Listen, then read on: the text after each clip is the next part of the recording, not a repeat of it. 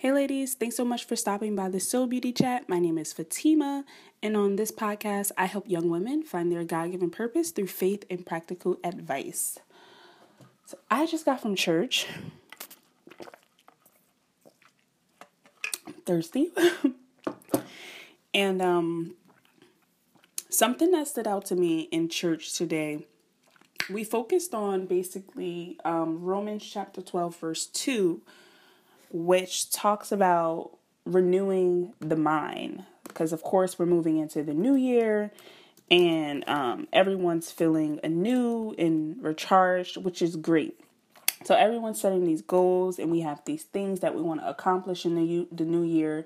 And the pastor's message was really great because we talked about that verse a little deeper about what it means to renew the mind and how to move forward with the discernment of God in these changes and goals that you're planning for yourself.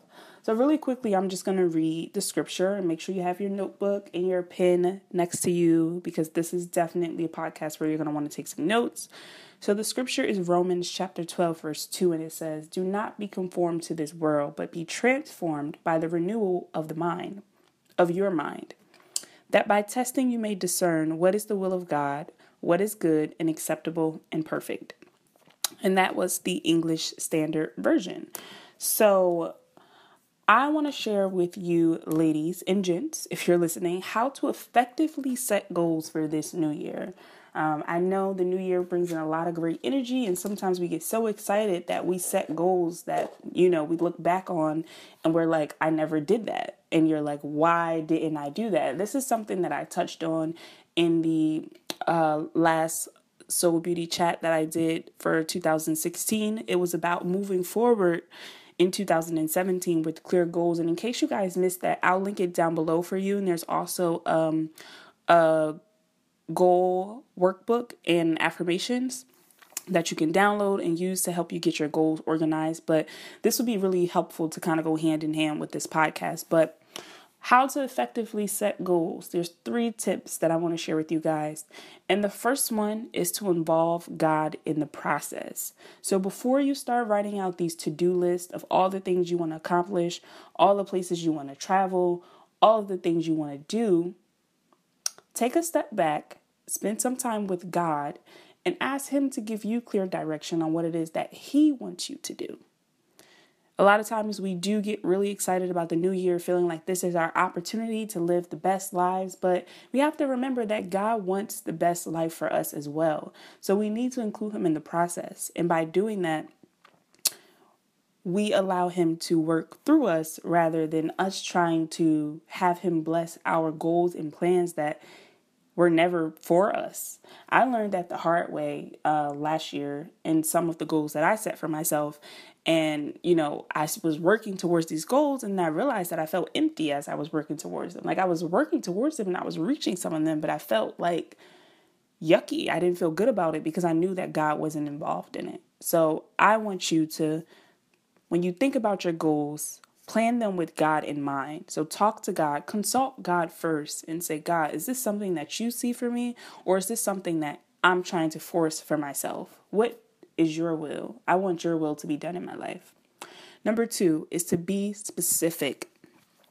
When you get clarity on something from God and He has shed this light on you and He's made it clear that this is a goal that He wants you to go after, now you need to be specific. So you can have a broad goal. Maybe your goal is to start a nonprofit organization, right? That's your goal. But now you need to be more specific. So you need to take that goal and break it into smaller tasks that can help you accomplish that goal. Just saying start a nonprofit is not enough to actually get you started. So you need to say, okay, you want me to start this nonprofit, God? Okay, that's my goal. How can I make that happen? I like to work in three. So I like to say, this is my goal. These are three ways that I can make that goal a reality. So if your goal is to start a nonprofit, your three ways of doing that, the first one will probably be researching how to start a nonprofit. Let's just assume you don't know anything about it. Researching how to start it. Once you research how to start it, maybe next is actually getting your business um, legalized. So, going through the process of getting an LLC or sole proprietorship or whatever you decide to choose for your business, but establishing some type of um, legal um, legal terms and legal um, aspects around it will probably be beneficial. So after you research it, now you legalize it as an official business. And maybe the third step is to start a website. Maybe that's your third step, or maybe your third step is to reach out to potential collaborators before you even start a website. Maybe it's just talking to people about what it is that you want to do and figuring out how you can work with people in your community. Um, so be specific about your goals, okay? Don't just say, I want to do this big, lofty goal, and you don't break down how to actually do it. Be specific and strategic about what goals you are setting for yourself. And number three of how to effectively set goals is to make sure you are challenging yourself.